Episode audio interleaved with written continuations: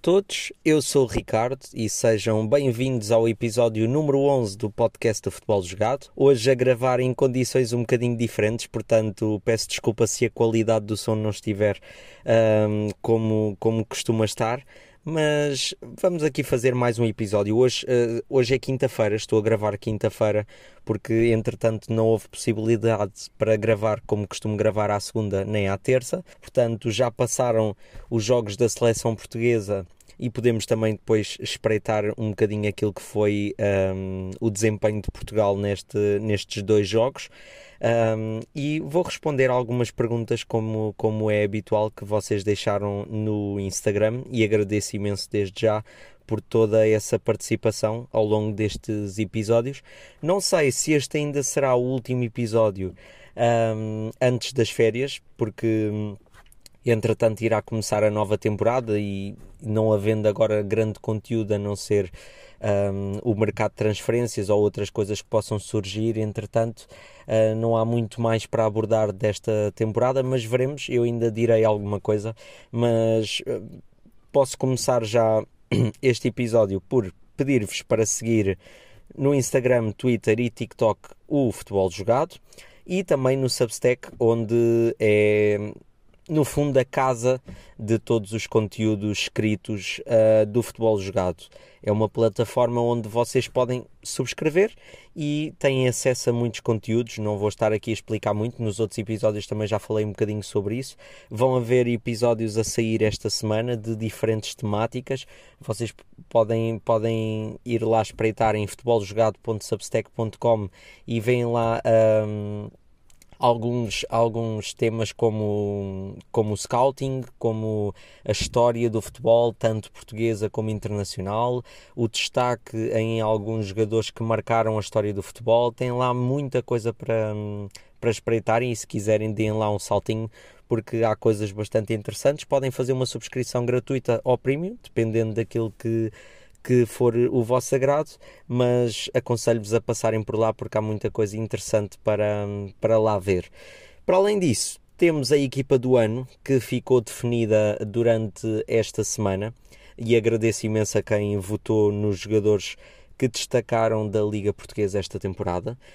A equipa do ano ficou com Diogo Costa na baliza, a defesa com Alexander Bah, Nicolás Otamendi, António Silva e Grimaldo, o meio-campo com Freddy Korsnes e Manuel Ugarte, a extremos escolheram Otávio e João Mário e depois na frente de ataque ficou Mehdi Taremi e Gonçalo Ramos. Foram estes os 11 jogadores escolhidos e depois dentro desta votação de vários jogadores e ainda outros que eu decidi adicionar que não conseguiram ficar neste 11, mas que fizeram parte sem dúvida do lote de melhores jogadores, casos como por exemplo o guarda-redes do Arouca, a Barrena, o Pedro Gonçalves, o Ricardo Horta. Houve muitos jogadores que eu depois entretanto adicionei a essa votação extra, que foi para escolher o jogador do ano, e o jogador mais votado foi Freddy Korsnes.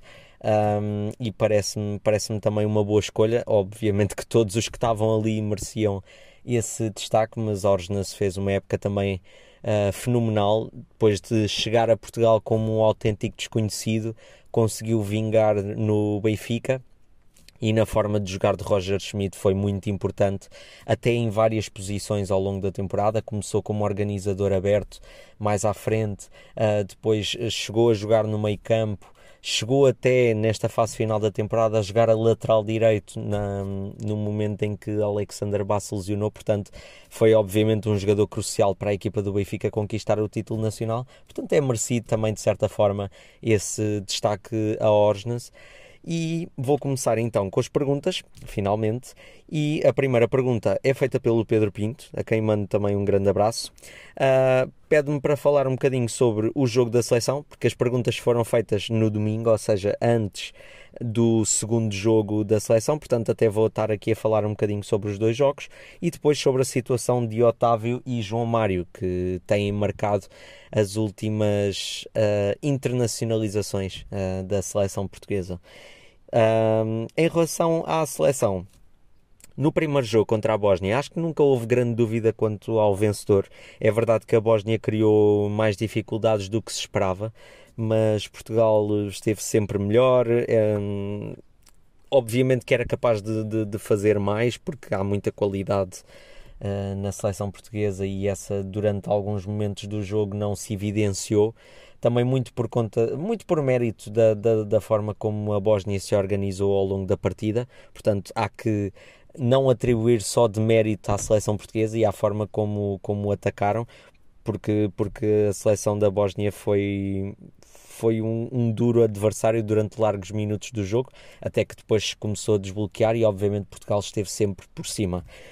Destacar exibições, por exemplo, de Bernardo Silva, grande jogo. Bruno Fernandes também marcou 2 golos e fez 1 assistência, esteve obviamente foi obviamente o melhor em campo. João Félix também fez um jogo muito, muito bom durante os minutos que esteve em campo. Cristiano Ronaldo, muito tempo sem bola, é verdade, e muito marcado, mas o seu trabalho sem bola foi muito importante até para a forma como desbloqueou os golos. No primeiro golo arrasta a defesa, traz 2 jogadores consigo, consegue recuperar a bola, entrega ao Bruno Fernandes, que assistiu o Bernardo Silva. Mesmo nos golos de Bruno Fernandes, ele é que faz um movimento a arrastar-se ao primeiro posto para Bruno Fernandes ficar sozinho para cabecear.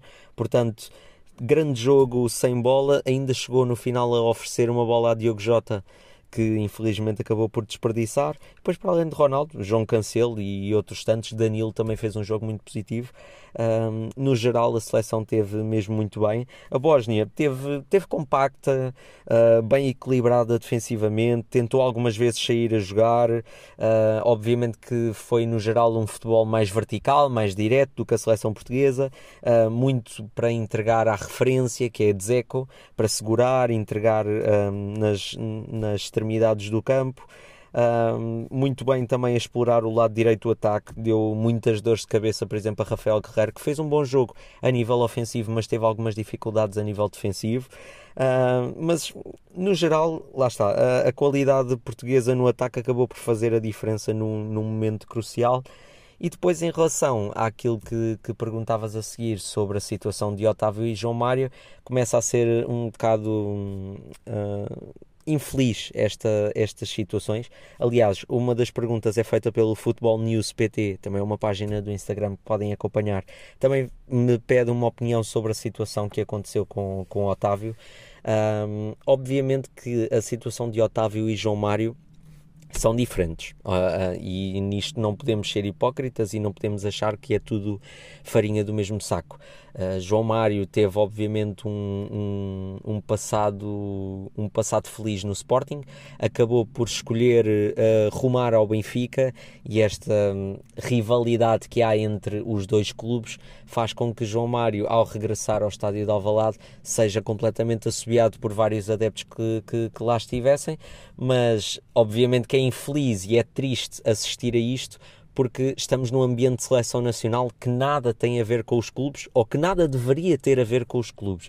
Infelizmente, hoje em dia, associamos a seleção nacional aos nossos clubes, e eu acho até muito, muito triste, e tenho reparado muito nisso ultimamente, que é aquele discurso de pessoas que no fundo são clubistas, não são mais do que isso, não são amantes do futebol, são apenas amantes do seu clube, e está tudo bem com isso, terem a opinião de deixarem de apoiar a seleção porque jogador A, B ou C da sua equipa não foram convocados. Meus amigos, não sei se vocês têm noção, mas existe um leque de cerca de 40 jogadores selecionáveis para Portugal, com qualidade para jogar na seleção portuguesa. Obviamente que desses 40 jogadores, ou até mais, eu diria até mais, não conseguem entrar todos na convocatória, terão que entrar 25 no máximo só. E mesmo assim, durante os jogos, 2 vão ter que ficar de fora sempre. Portanto, é completamente impossível para um selecionador escolher todos os jogadores que toda a gente quer. Nunca, é impossível agradar a gregos e troianos, como se costuma dizer, e tanto no futebol como no resto da vida as pessoas têm que aprender que isso não é uma forma de ter uma opinião sobre as coisas. Temos que ser um bocado mais imparciais e começarmos a perceber que a seleção é de todos nós. É uma seleção portuguesa, não é a seleção do Benfica, não é a seleção do Porto, não é a seleção do Sporting, etc. Portanto, a situação que aconteceu com João Mário Na altura foi infeliz, aliás, eu acredito que foi uma das causas para João Mário ter abandonado a seleção, obviamente, a par de ter jogado ultimamente muito poucos minutos ao serviço da seleção. São escolhas, cada um faz a escolha que melhor entender para a sua carreira, e depois a questão de Otávio é obviamente mais sobre o comportamento ou sobre as atitudes que Otávio costuma ter, nomeadamente com adeptos do Benfica. Aquelas típicas provocações após títulos, já houve de uma parte como houve de outra, portanto não se pode aqui julgar apenas um lado, é impossível julgar apenas um lado porque há sempre duas formas de verem as coisas. E Otávio acaba por ser assobiado no Estádio da Luz quando entrou, já nos minutos finais, também já tinha sido no aquecimento, eu estive no estádio e assisti a essa infeliz manifestação de desagrado para com Otávio e pronto, lá está, foi como um selecionador disse, a seleção é de todos, ou deveria ser de todos, e é muito infeliz para o jogador e até para o próprio treinador colocar um jogador e parecer que o tem que deixar de parte porque os adeptos não gostam de jogador A, B ou C por estar num estádio de outro clube. Isto é triste, no fundo, aquilo que está a fazer com que se crie um mau ambiente à volta da seleção. Somos todos nós os culpados disso e não propriamente os jogadores em si, que têm uma relação espetacular entre eles. Acho que já se viu em várias situações isso mesmo, portanto é pena continuarmos a assistir a isto em pleno século XXI, amigos, é mesmo muito infeliz, mas isto também é o reflexo da forma como os clubes trabalham a sua comunicação e fazem a sua comunicação para os seus adeptos e para os rivais. Aquele discurso sucessivo de arbitragens, de ódio, de polémicas, de confusão. Tem que sempre haver algo para chamar a atenção dos seus adeptos, para chamar toda a gente à razão e que se tem que respeitar isto e aquilo. E é sempre este discurso que infelizmente... está no futebol português e está mais do que enraizado e dificilmente voltará a sair tão cedo. Espero que no futuro projetos como este, como o que estou a fazer, consigam mudar a mentalidade das pessoas e consigam fazer perceber às pessoas que nós gostamos é de futebol, não gostamos dos clubes. Ou melhor, neste momento nós gostamos dos clubes, mas o objetivo era gostarmos de futebol, até para o próprio futebol português começar a crescer um bocadinho e criar uma proporção gigante, como se vê em outros campeonatos. Porque muitas vezes o que nós fazemos é criticar o que se faz cá em Portugal, mas em Portugal faz coisas que lá fora não se faz. Portanto, se nós começarmos a mudar esses comportamentos, e começa com uma coisa tão simples como não assobiar os jogadores por estarem ao serviço da nossa seleção, do nosso país, a representar-nos a todos, já vai mudar alguma coisa e já vai fazer com que no futuro as pessoas pensem de forma diferente. No fundo, é isto. A próxima pergunta é feita pelo LP Notícias 71, a quem mando um grande abraço também, que me pergunta o que esperas do Arouca na próxima temporada. Olha, quanto ao Arouca, espero que consiga trazer, no fundo, uma imagem diferente daquilo que tem acontecido aos clubes portugueses de menor dimensão quando chegam às competições europeias. Infelizmente, o investimento é escasso neste tipo de clubes, e sabemos todos que é um grande esforço financeiro competir a nível europeu e depois fazer boa figura nas competições nacionais. Os clubes não têm capacidade para plantéis tão profundos em termos qualitativos, o que faz com que depois as equipas quebrem o rendimento e muitas acabem por descer. Nos últimos anos vimos vários casos disso e espero que desta vez isso não aconteça ao Arouca, que consiga fazer uma boa temporada e que consiga pelo menos chegar à fase de grupos da Liga Conferência, que seria espetacular para Portugal, obviamente. Mas há sinais que já começam a indiciar que algo pode repetir-se em relação a outros clubes que passaram pela mesma situação. O facto de ter mudado agora de treinador, Armando Evangelista já estava há vários anos no Arouca e isso fez com que o Arouca, para além de ter subido divisão, tivesse feito uma temporada absolutamente excepcional. Isto faz com que agora, com Daniel Ramos, a época irá começar, novos processos vão começar a ser impostos em tão pouco tempo para se preparar jogos a sério. Ou seja, em vez de se preparar no espaço de um mês, que é o que normalmente é feito, vai ser tudo muito em cima porque as pré-qualificações começam cedo e é difícil assimilar todos estes processos quando surge um novo treinador. E ainda por cima, para além do novo treinador, há saídas de jogadores que foram essenciais na forma de jogar do Arouca, como o caso de Dabag, o caso de Arsénio, que é um líder nesta equipa, acabou por sair. Alan Ruiz também foi muito essencial para a equipa do Arouca, e estes processos agora com novos jogadores vai ser complicado de trabalhar em tão pouco tempo uma equipa competitiva a ponto de chegar às competições europeias. Vamos ver como é que vai ser. Se aguentarem alguns jogadores como o Murica, como o Sila, como o João Basso, o Quaresma, a Rua Barrena, acredito que o esqueleto, ficando este esqueleto, a equipa passa a ter muita qualidade. Mas mesmo estes jogadores eu não sei se terão continuidade numa equipa como a Arouca, porque há muitos interessados na sua contratação, fizeram épocas excepcionais e tenho algumas dúvidas de que fiquem, mas espero sobretudo que o Arouca consiga chegar à fase de grupos da Liga Conferência. Seria histórico para o clube, seria histórico também para o futebol português, portanto espero o melhor para o Arouca. Mas lá está, com esta situação toda a acontecer é um bocado imprevisível perceber neste momento o que é que irá acontecer ao Arouca, mas espero sobretudo que não deixam pelo menos de divisão e não estejam nos lugares a lutar pela manutenção de forma tão acérrima até final. A quarta pergunta é feita pelo Eduardo Sousa, a quem mando também um grande abraço, que me fala um bocadinho sobre o mercado nacional e pede uma opinião sobre aquisições de equipas de menor dimensão que fariam sentido aos grandes. Acho que há muita qualidade no futebol português e vimos isso esta temporada em várias equipas, até pelo desempenho das mesmas no campeonato e nas taças. Mas posso evidenciar aqui, e fiz aqui uma pequena lista de alguns jogadores que poderiam claramente vingar num dos quatro grandes, porque o Braga também se insere neste lote, na minha opinião, depois de ter ficado em terceiro lugar e estar a lutar por um lugar na Liga dos Campeões.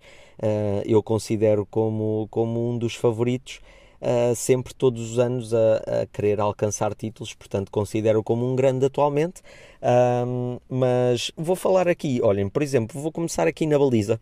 Tenho aqui três nomes que me saltam à cabeça desde logo, que são, aliás, Andrew, do Gil Vicente, que já tem gerado muita cobiça de alguns dos clubes grandes, nomeadamente o Futebol Clube do Porto. Depois o caso da Rua Barrena, lá está, grande época ao serviço do Arouca. E depois diria talvez Luís Júnior, por ser novo ainda, tem 22 anos. Fez uma grande temporada no Famalicão, mais uma, porque ele tem feito um belíssimo trabalho ao serviço do Famalicão e seria um guarda-redes claramente para o nível dos três grandes, ou dos quatro, aliás. Depois, do lado direito, Tiago Santos, tem sido cobiçado pelo Benfica e também pelo Sporting. Costinha, do Rio Ave, que também tinha sido associado ao Futebol Clube do Porto. Pedro Malheiro, que confesso que fiquei um bocado surpreendido de não ter sido convocado para a seleção de sub-21, para o europeu. Fez uma grande temporada ao serviço do Boa Vista, fez 6 assistências em 32 jogos, boa época de Pedro Malheiro. Depois, a centrais, poderia escolher aqui talvez André Amaro, do Vitória, o Bamba, só que irá arrumar ao Qatar, em princípio, Tomás Araújo, que fez uma grande temporada no Gil Vicente e que à partida irá começar a temporada no Benfica. Temos também João Basso, do Arouca, boa temporada. Filipe Relvas, novo ainda, 23 anos, ao serviço do Portimonense, também grande temporada. Do lado esquerdo poderia escolher Bruno Langa, claramente, já foi associado também a alguns clubes grandes. Adriano Marinho, que rumou agora ao Sporting Braga, portanto é um dos nomes que eu teria aqui e que esta semana já foi confirmado no Sporting Braga. Leonardo Lelo, obviamente, é um dos meus laterais preferidos do futebol português e acredito que mais cedo ou mais tarde irá dar o salto. Fez uma grande temporada também ao serviço do Casa Pia. Agora, assim mais para o ataque, no meio-campo, por exemplo, Santiago Columbato, do Famalicão, boa temporada, 3 golos, 6 assistências. Guga, do Rio Ave, que tinha sido também associado ao Futebol Clube do Porto. Vítor Carvalho, que assinou agora também pelo Sporting de Braga. Depois, nas extremidades, nos extremos, Ivan Reim, obviamente. Aliás, até se a época começar e ele não chegar a um clube grande, vou ficar realmente surpreendido, porque é um jogador capaz de chegar a uma equipa grande e vingar de imediato, como foi o caso, por exemplo, de Edwards no Sporting. Acredito que seja um jogador claramente que dá o salto e consegue afirmar-se claramente. Tem imensa qualidade, 9 golos, 3 assistências, grande época de Ivan Reim.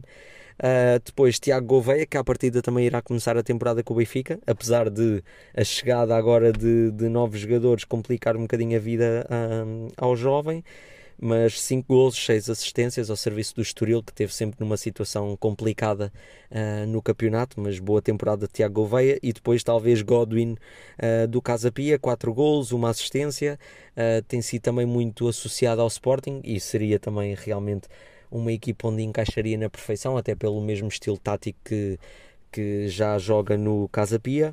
E depois na frente de ataque tenho aqui 2 nomes, e o Sufa, que assinou agora pelo Qatar, num clube do Qatar, 13 golos e 2 assistências, era um jogador que claramente encaixaria numa equipa grande. E depois Fran Navarro, que à partida irá arrumar ao Futebol Clube do Porto e merece imenso este salto na carreira, porque 17 golos e 3 assistências no Gil Vicente não é para qualquer um, e foi o melhor marcador da história do Gil Vicente numa só edição do campeonato. Portanto, há que destacar esse desempenho do avançado espanhol. Seria mais um a juntar-se, por exemplo, a Tony Martínez. São jogadores idênticos e que gosto bastante, portanto poderia claramente encaixar no Futebol Clube do Porto, e acredito que até final do mercado acabe por rumar nesse sentido. Portanto, seriam aqui alguns destes nomes que poderiam claramente, uns mais, outros menos, mas poderiam claramente encaixar nas equipas grandes. E há equipas que necessitam de alguns jogadores em certas posições, e aqui estão vários nomes que poderiam claramente estar associados. Muitos deles estão associados a clubes grandes, portanto departamentos de scouting dos grandes podem vir aqui espreitar o episódio, que tem aqui alguns nomes para observar e para verem, que certamente já devem estar na lista, porque são jogadores de extrema qualidade e que fizeram uma grande temporada ao serviço dos seus clubes no nosso campeonato. E a última perguntinha é feita pelo Tiago Rocha, a quem também mando um grande abraço, que me pergunta a opinião sobre o que acho do mercado de transferências até agora. O mercado tem gerado muita movimentação tão cedo. Não esperava que fosse tão cedo que isso começasse a acontecer, mas também muito pela situação das contas dos clubes que fecham a 30 de junho. Os clubes começam cedo a preparar a temporada para depois chegarem a julho e agosto já com os plantéis compostos e preparados para atacar uma nova temporada. Portanto, é natural isso acontecer, mas acho que do mercado de transferências o grande destaque vai para tudo o que tem sido o projeto da Liga Saudita, não é? A conseguir atrair a atenção de vários jogadores, e posso dar aqui alguns nomes que irão rumar ao futebol saudita e que de certa forma acabaram por me surpreender, alguns deles. Benzema e Kanté vão rumar ao Al Ittihad. Temos o caso de Edouard Mendy, guarda-redes do Chelsea e vencedor da Liga dos Campeões em 2021, vai rumar ao Al Ahly. Koulibaly e Ruben Neves vão para o Al Hilal. Ruben Neves com 26 anos, quem diria, não é? Que a cobiça da Arábia Saudita, ou do governo, neste caso da Arábia Saudita, conseguisse atrair jogadores ainda com idades tão jovens, não é? Depois também Ziyech, que à partida irá arrumar ao Al Nassr de Cristiano Ronaldo, e vêm aí mais jogadores. E confesso, estou imensamente chocado com a possibilidade de Bernardo Silva também arrumar ao futebol saudita. Pelo que percebi, é a grande aposta da Arábia Saudita este ano para uma das equipas. Não sabemos ainda qual será a equipa que estará interessada em Bernardo Silva e noutros jogadores, mas é curioso ver como é que isto está a ser projetado. É muito idêntico àquilo que aconteceu no futebol chinês, mas a diferença é que estes salários mudam a vida de uma pessoa, e neste sentido acho que não há muito como julgar alguém por decidir escolher o dinheiro numa fase destas da carreira. Muitos jogadores já estão a chegar à casa dos 30 anos, só o caso de Rubén Neves é que é diferente, e é completamente legítimo, tivessem que idade tivessem, escolherem a estabilidade financeira da sua família e das suas próximas talvez 10 ou 15 gerações, porque é mesmo muito dinheiro envolvido, é uma coisa que ninguém ganharia na sua vida em qualquer trabalho que fosse, e tendo esta oportunidade, nem que seja por um ano ou dois, acho que é de agarrar esta oportunidade, porque no fundo é isto. Depois obviamente vai de acordo com a preferência dos jogadores. Há jogadores que preferem ter uma carreira recheada de títulos e de momentos históricos e de presenças em clubes históricos, né? E são as suas opções, e depois há outros jogadores que vieram de condições muito desfavorecidas e chegando a uma situação destas preferem zelar pelo bem da sua família e dos seus, e apostam num projeto que sobretudo alicia a nível financeiro e pouco mais. Obviamente que agora irá se tornar mais competitivo pelo facto de ter mais jogadores de qualidade, mas não é isso que irá mudar no geral a qualidade ainda da Liga Saudita, mas veremos como é que irá decorrer isto nas próximas semanas, porque acredito que mais jogadores, por este andar, vários jogadores irão arrumar ao futebol saudita. Depois, para além disto, na Europa, obviamente destaque para a contratação de Jude Bellingham no Real Madrid. Grande contratação, 103 milhões mais cerca de 30 em objetivos, vai ser uma das contratações mais caras da história do Real Madrid, se não a mais cara. Agora também não tenho ideia assim por alto, acredito que seja a mais cara, mas podemos ver que o Real Madrid daqui a uns anos vai ter um plantel absolutamente assustador, com do melhor que existe da nova geração: Vinícius Júnior, Rodrigo, Federico Valverde, Tchouaméni, Camavinga, o próprio Éder Militão, que já tem mais idade do que estes, mas é um jogador de imensa qualidade. Ou seja, muita juventude a criar agora uma nova geração de galácticos no Real Madrid, e Bellingham é o próximo, e acredito que tudo irá culminar na próxima temporada com a chegada de Kylian Mbappé. Acho que não irá fugir desta vez. Mbappé certamente se arrependeu de ter ficado mais 2 temporadas no Paris Saint-Germain, e acho que desta vez, rumando ao Real Madrid, vai fazer ali uma equipa que será de sonho, será novamente uma nova geração de galácticos a rumar ao Santiago Bernabéu. Vai ser uma equipa fenomenal de acompanhar. Veremos como é que vão ser os próximos anos, no fundo, do Real Madrid a nível europeu principalmente, que é sempre a grande expectativa dos merengues. Depois falar obviamente da chegada de Messi e de Sérgio Busquets aos Estados Unidos. Ambos irão, Busquets irá ainda, mas Messi já está confirmado no Inter Miami. Os dois vão para a equipa que é financiada, no fundo, pelo David Beckham, que é o dono do clube. Obviamente a seguirem aqui um projeto diferente daquilo que tem sido a cobiça da Arábia Saudita. E depois o futebol português, obviamente. Orkun Koksu é o grande destaque do mercado de transferências a nível nacional, a transferência mais cara do futebol português, 25 milhões mais 5 por objetivos, que irá certamente chegar aos 30 milhões de euros. E depois, ainda durante esta semana, têm circulado as notícias de que está praticamente assinado o contrato de Ángel Di Maria para regressar ao Benfica. Acho que também é uma excelente contratação por parte do Benfica. Obviamente que a idade é sempre uma questão que mete um bocadinho de pé atrás os adeptos encarnados, mas regressar a um jogador da qualidade de Di Maria, não se esqueçam que Di Maria fez mais de 40 jogos esta temporada, foi dos melhores, se não o melhor jogador da equipa da Juventus, crucial na conquista do Campeonato do Mundo pela Argentina. Portanto é um jogador que ainda está aí para as curvas, e para o futebol português serve mais do que muitos outros mais jovens, porque é um jogador de extrema qualidade e que vai acrescentar imenso ao plantel do Benfica. O Benfica está a ir com tudo para esta próxima temporada. Veremos se ainda irá segurar Gonçalo Ramos ou não, vai ser muito complicado. À partida Gonçalo Guedes irá continuar. ainda não se têm visto grandes movimentações nos restantes clubes, só lá está, como eu falei há pouco, no Braga, as contratações de Adriano Marinho e de Vítor Carvalho.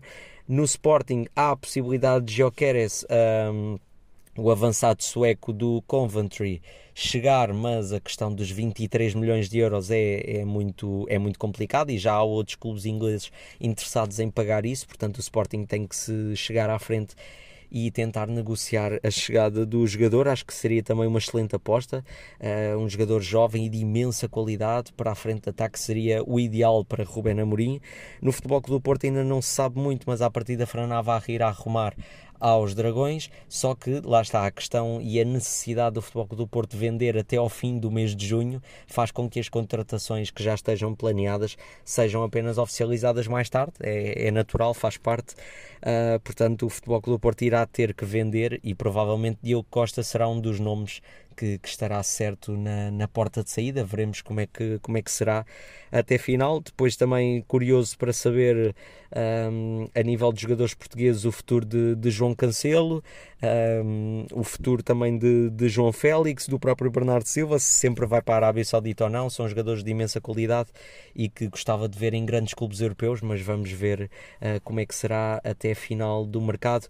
Tudo isto, mas está aqui muita movimentação para um mês de junho, vai começar também o mês de julho e ainda há agosto, portanto há aí muito por se mexer nos plantéis até final do mercado de transferências. Espero que toda a gente fique agradado com os seus plantéis, não é? Nunca dá para agradar a todos, mas espero que na maioria os clubes consigam ser competitivos e capazes de proporcionar mais um bom campeonato, mais um campeonato equilibrado e intenso como tem sido os últimos anos.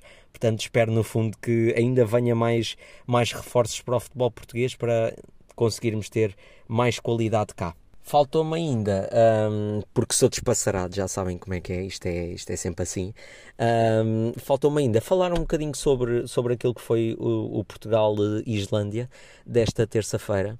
Foi um jogo obviamente muito mais complicado do que foi com a seleção da Bósnia, foi um jogo difícil para Portugal. Portugal teve muitas dificuldades em chegar ao golo, conseguiu a vitória já nos minutos finais por quem? Obviamente Cristiano Ronaldo, que chegou às 200 internacionalizações, recebeu uma grande ovação de todos os adeptos e achei incrível o facto de ao minuto 89, julgo eu, quando marcou o golo, entretanto foi a VAR e tudo mais, e quando confirmaram o golo ele foi festejar. E é incrível ver o impacto que tem Cristiano Ronaldo no mundo do futebol, porque não é só a nível nacional, é a nível internacional. É incrível ver como um jogador marca um golo e todo o estádio festeja com ele, mesmo adeptos ou apoiantes, obviamente, da seleção da Islândia. Foi incrível ver esse momento, porque vê-se que Cristiano Ronaldo é um símbolo eterno do futebol mundial e neste século é um dos grandes, é o grande destaque, a par de Messi, da história do futebol. É um jogador icónico que espero que ainda fique vários anos ao serviço da seleção, porque dará muita pena quando o vir jogar pela última vez. É um jogador de uma qualidade tremenda e continua a ajudar imenso a seleção, mesmo não conseguindo fazer o que já fez em outros tempos, porque é natural, 38 anos, dói a toda a gente, não é? E foi muito bom ver esse momento, mas até ao golo houve muitas dificuldades de Portugal a conseguir chegar à vitória. Roberto Martínez, não sei se repararam, criou aqui de certa forma algumas nuances novas a nível tático. A alteração para um 5-3-2 foi interessante de ver, para perceber até que ponto a seleção nacional conseguiria adaptar-se a outros formatos a nível tático. Bernardo Silva servia basicamente como o elemento híbrido destes dois sistemas, tanto no 5-3-2 como no 5-2-3. Bernardo Silva ou descaía ou baixava, neste caso, para o meio campo para formar com Rubén Neves e Bruno Fernandes, ora entrava mais na frente para fazer o apoio a Rafael Leão e a Cristiano Ronaldo. Portanto, estas nuances ainda foram bem aplicadas até certo ponto, mas fez com que Portugal tivesse algumas dificuldades para perceber a nível de organização posicional como estariam em campo, e depois lá está, um futebol mais direto, mais físico da seleção da Islândia trouxe muitas dificuldades. Foi mesmo um jogo duro, um jogo difícil, de muita porrada, como disse Cristiano Ronaldo. A Islândia tentou o possível, não é? Para chegar ao empate, não fez, obviamente, não trouxe grandes dificuldades a nível defensivo a Portugal, não houve grandes dificuldades de travar a Islândia, mas a Islândia conseguiu anular muito bem a forma de jogar da seleção portuguesa. Depois as entradas já perto do fim de Otávio, de Vitinha, trouxeram outra qualidade à seleção em termos de circulação, em termos de velocidade, da variação do centro de jogo, e Portugal conseguiu chegar ao golo no final. Portanto, bastante contente, apesar de não ter sido a melhor exibição possível.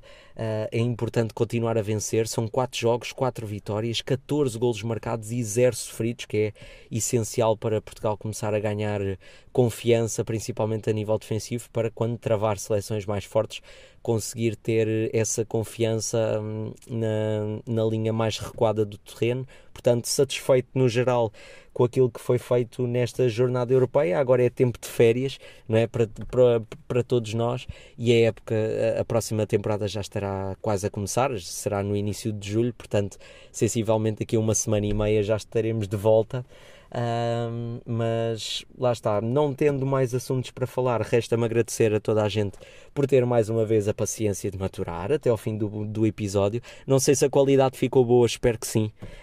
Estou aqui em condições um bocadinho diferentes do habitual, porque estou fora de casa, portanto estou a gravar num sítio um bocadinho diferente e fora do habitual, mas espero que sobretudo tenham gostado do episódio, tenham acompanhado até final. Peço-vos mais uma vez para seguir o Futebol Jogado em todas as plataformas, Instagram, Twitter, TikTok e no Substack, onde obviamente podem fazer a vossa subscrição gratuita ou premium, que obviamente estão a apoiar o projeto e estão a apoiar sobretudo a nossa equipa de futsal, que está quase aí. Em setembro também vamos começar a nossa temporada, já estamos a realizar aqui alguns treinos e obviamente que dando o vosso apoio no Substack, alguma coisa irá certamente chegar também para melhorarmos a nossa equipa sobretudo, e para termos melhores condições para a nossa equipa que se está a formar, obviamente a nível amador, mas estamos muito satisfeitos com o trabalho que está a ser desenvolvido. Eu pelo menos estou muito satisfeito com o comprometimento de toda a gente. Estamos agora a chegar à parte das férias e depois voltaremos em grande, certamente em setembro, para começarmos a preparar uma nova temporada que estamos muito ansiosos de começar. Se quiserem acompanhar também podem seguir o Instagram do Futsal Jogado, portanto passem por lá, vejam todo o projeto que é feito no Futebol Jogado. Agradeço mais uma vez, até à próxima e obrigado.